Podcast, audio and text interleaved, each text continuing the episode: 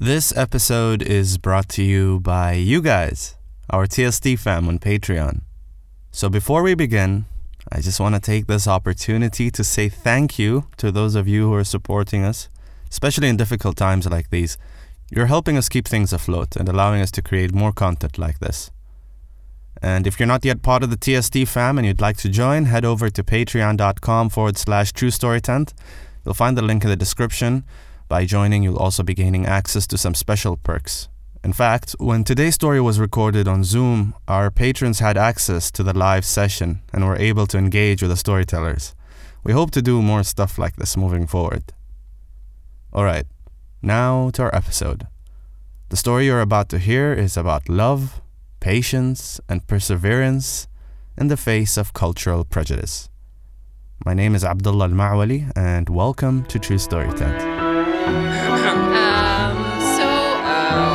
I don't know where to start. so it started. Uh, So we entered, and This is the worst and the dumbest thing I've ever decided to do. I don't know. I mean, and that was kind of like the hammer on the nail. I feel it. I feel it. Okay.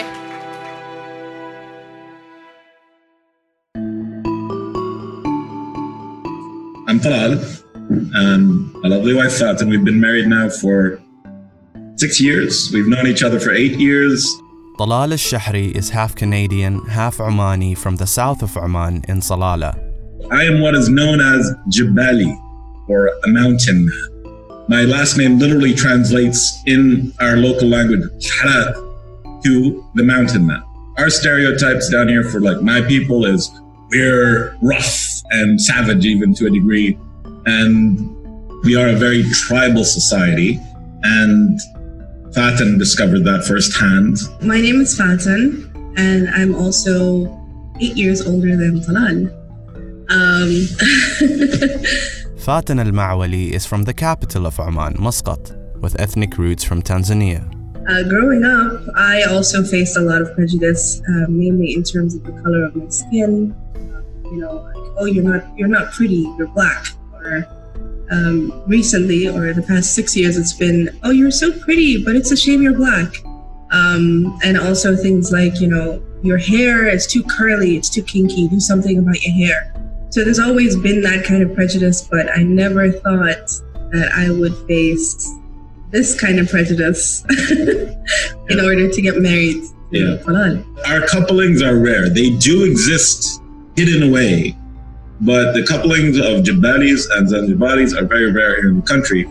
And not due to the fact that there aren't people who want to do it, but due to the backlash that we eventually came to.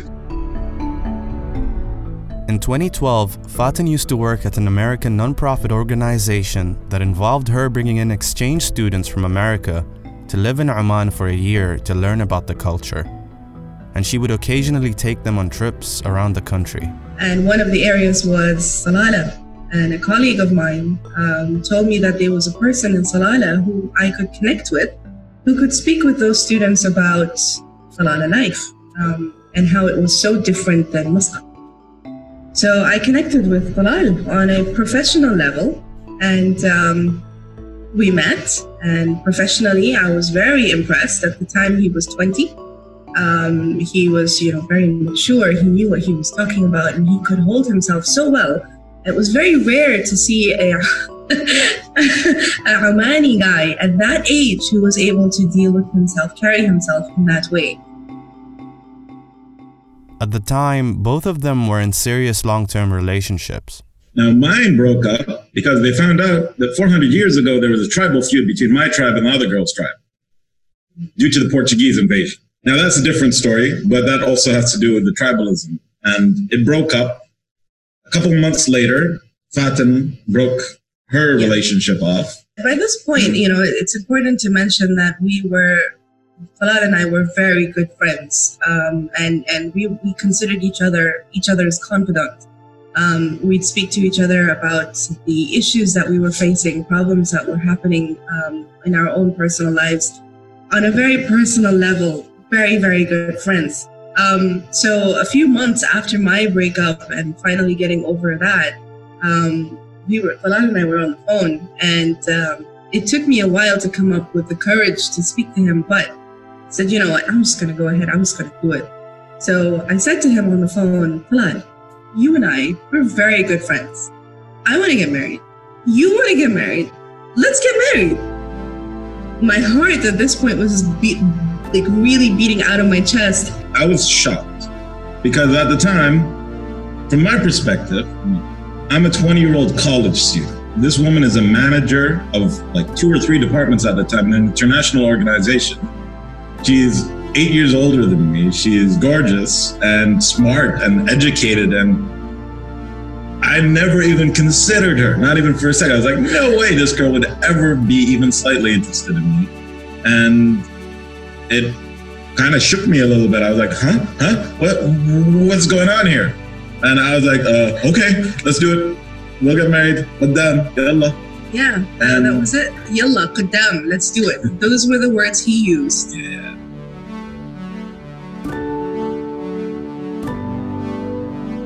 The week after that, Talal went to Muscat to ask Fatin's mother for her hand in marriage. He immediately received her blessings. Then he returned to Salalah to bring it up with his family. I went to my mother. My mother seemed apprehensive, but she's like, okay, let's see where this goes. I went to my father. My father listened to me from the beginning to the end, didn't say a word. And then he took me to my stepmother. Now, being Mufati, another stereotype is many wives and many children. I have 14 brothers and sisters. My father is married to three wives all at the same time. He took me to one of them. So I went and I knew exactly what they were going to pick apart first. The first thing was I told them she's eight years older. My stepmother said, okay, I can handle that. I was like, she is from Muscat. Like, okay, I can handle that. I was like, she's Ibadi. We are Sunni. And she said, okay, I can handle that. And then I said, she's black or she's dark skinned.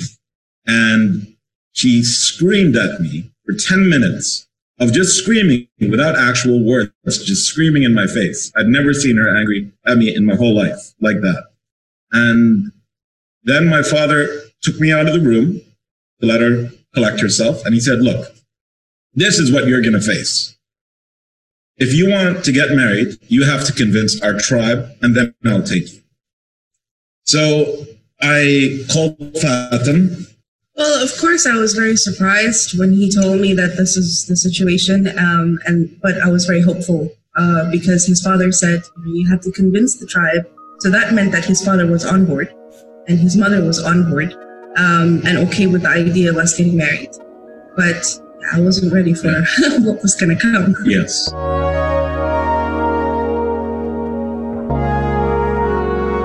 I spent a year and a half. Every single day, about every single day, one or two people would come and visit us in our house. Hmm. People I'd never met before. Far off imams and sheikhs and cousins and uncles who I didn't even know I was related to at all. We are a tribe of about 30,000 people, approximately. There were people coming in from east and west, men and women, mainly men, to convince me not to get married. And it had become a huge, everyone was talking about it in our tribe. What is, how dare he sully our bloodline with her dark skin and her roots and her this and her that. And everyone here always sits on the backbone that we are Muslims above everything else. So I used Islam on that. And anytime they would come to me, I would just reply to them in Islam, be like, if you speak of the age difference, our Prophet's favorite wife, Islam, our Prophet's favorite wife was Sayyidah Khadija, Khadija radiallahu anha, who was 12 years older than him. And then you look at, okay, well, she's further along in her career. I was like, well, Sayyidah Khadija again was the Prophet's boss, Islam. She was his boss. He worked for her. He herded her goats, helped her with her business. When they would say, oh, her lineage or what, you can't prove anything, you know, she has African blood in her. And I would always return with La farqa bayna Arabin wa Ajami. There's no difference between a foreigner and an Arab or a black person and a white person except piety in their heart. And then they would be like, well, what if she's from a slave family? And I would reply always back with a shocking line, well, your mother is a slave. And they would be like, how dare you? And trap their khanjars. And I would tell them, well, the Umm al-Mu'mineen, Maria al-Qibtiyya, one of the Prophet's wives, who was considered a mother to us, she was a slave. And they would just keep on coming at me with all of this, bit by bit. And every time I'd be like, what? So you think you're better than the prophet? You know, you think this or you think that. And they'd always shut up and walk off grumbling at me because they couldn't come at me from that degree. Now, obviously, Islam shouldn't be the only reason that to convince them of this because this idea of separation, this idea of racism or I am better than somebody just because of who my grandfather is or where I'm from is wrong. This went on and on for a whole year and a half. I had, from my 14 siblings, one sister on my side. I had my mother on my side, and I thought I had my father on my side as well. Finally, it came, I'd gone through the 30,000 people, most of them. And there was one final meeting where the big imams and the sheikhs showed up, my uncles, a couple of cousins, and we I got they gathered and I stood in front of them and I pled my case one more time. And one of the uncles, who's the imam, stood up after I pled my case and he said, I can't find any fault in his wanting from the Islamic side. So I will take him myself to ask for this girl's hand in marriage. And he looked to the tribe and he's like, Do you are you with it or against? And I've been through every single one of them individually, so they knew they weren't going to give me any new arguments. So they said, let's just do it. And at that moment, my father had been smiling the full meeting. His face turned white. And he pretty much stood up and shocked me and everyone there and said, over my dead body, in essence. And I found out that the person who'd been sending them the full time was my dad. He'd been sending these people to our house to convince me not to get married, but he wanted to show that he was on my side. It did it ended right there and i just thought i'd won the moment the tribe said yes and then there was no ground underneath my feet and i fell hard. And immediately got depressed. I was like how am i going to do this? I wanted to do this right. We could have gone to court. We could have done that and we were willing to do that eventually we wanted to try it and do it the proper way the Omani way traditional way um, before we took anything to higher higher powers. At this point, they both thought they reached the end of the road. A few weeks passed by. Then my mother was in Muscat. She was there for some health care provided by one of the hospitals. My father was in Muscat for a meeting, and she, I'd spoken to my mother, and she could hear how depressed I was. And I shut down the phone and I took a nap.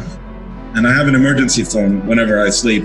And that was the one time I got a good phone call that woke me up on my emergency phone. My mother said, Talal, buy yourself a ticket, come to Muscat, you're going to get engaged tomorrow. Mm-hmm. Now, in those 20 minutes, I don't know what happened. She said some hardcore things to my father, but whatever it was, it was hardcore. okay. So you called me and you told me, um, he told me that, uh, guess what? We're getting married. I'm gonna come. We're gonna propose to you tomorrow. I was like, what? what? uh, okay, okay, okay, bye. And I hung up on him and uh, immediately started to, to, to gather everybody. Mom, order the food. Dad, prepare yourself. Brothers, you have to be here. And um, Talal and his dad arrived to Muscat and they drove to Fatin's family home. Almost two years of fighting and struggling, it was finally happening. My father was grumbling the full way. He was like, 30 minutes and we're out. We reached there and we met her family. And the moment he actually opened himself up, now they were in front of him. It was no longer something that was far away, something that he was shutting off. He had to deal with the situation. The moment he opened up his eyes, he realized how great her and her family were. And he realized, you know, all the things that they talk about at closed doors when there's not actually someone from that group with you. It's it's not the truth. It's not reality. Instead of those 30 minutes, we spent over three hours yeah. with him chatting. They just wouldn't leave. yeah. And I, they were chatting and laughing, and he spent a good hour. A good hour yeah. with my mother. Now, of course, I was in the house, but not in the room. Um, I, I refused actually to be in the room. And, uh, but I was listening through the door, like, what are they saying? What are they saying? And he spent an hour with my mother in the kitchen apologizing basically that it took so long for them to come. That um, they they like he he didn't know what we were like. He didn't he wasn't ready to accept us. But now that that halas, you know, he's gonna be um, her my mother's son and I'm gonna be his daughter. So he apologized for all of that. And I was there, you know, just listening in and! My father and I got into the car and we started driving off before we even exited their garden. My father started calling all his friends and brothers at Salalah, saying amazing things about her family. Like, oh my God, they're like this and they're like this and they're educated here and this is what they do and this is how they live and this is their work and etc. etc. Uh, very happily, like the year and a half that passed never existed. And they wanted us to get married the next month. Yeah. They're like, yalla khalas, we proposed, everything was good. Next month we do the malka. I'm like, wait, wait, no, I need to get ready. I need to lose weight. I hadn't even graduated from college yet. yeah. And I finished studies, but I was going to graduate the next month. And like, I need a job first. I have to get a job. And all this time of the no, it will not happen turned into we have to get you guys married now. Now. And we managed to push them back three months.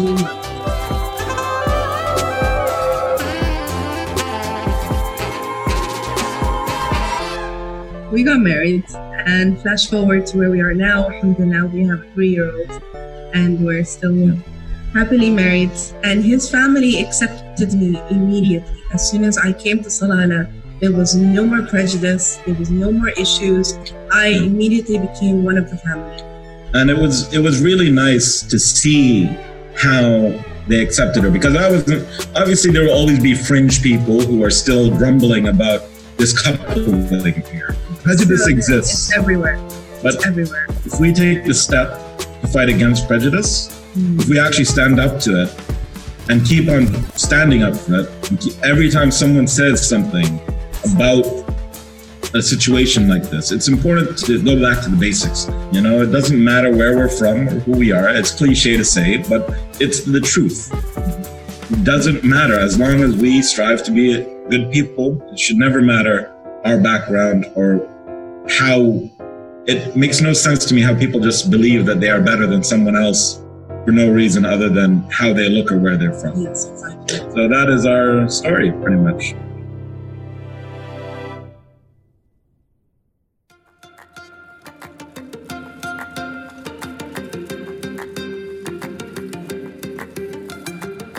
If you'd like to reach out to Talal or Fatin, you can find them on Instagram. Talal is at Ray of Shadows, and Fatin is at Fifi Marala. The links are in the description. And I'd like to give a shout out to some of our patrons Imtithal Al Riyami, Sabrina Al Busaidi, Hanan Al Kindi, Vicky, Shams Al Battashi, Buthain Al Yahyai, Martine Varnik, Taysir Al Riyami, Iman Al Jahdami, Maryam, Emil Al Jabri, and Haytham Al Khanjari. Thank you. For all things True Story Tent, you may find us on Instagram and Twitter at True Story Tent, or you may visit our website, truestorytent.org. This episode was produced by me, Abdullah Ma'wali. You may reach me also on Instagram at Wandering Brown Guy. Thank you all for listening, and I'll catch you on the next one.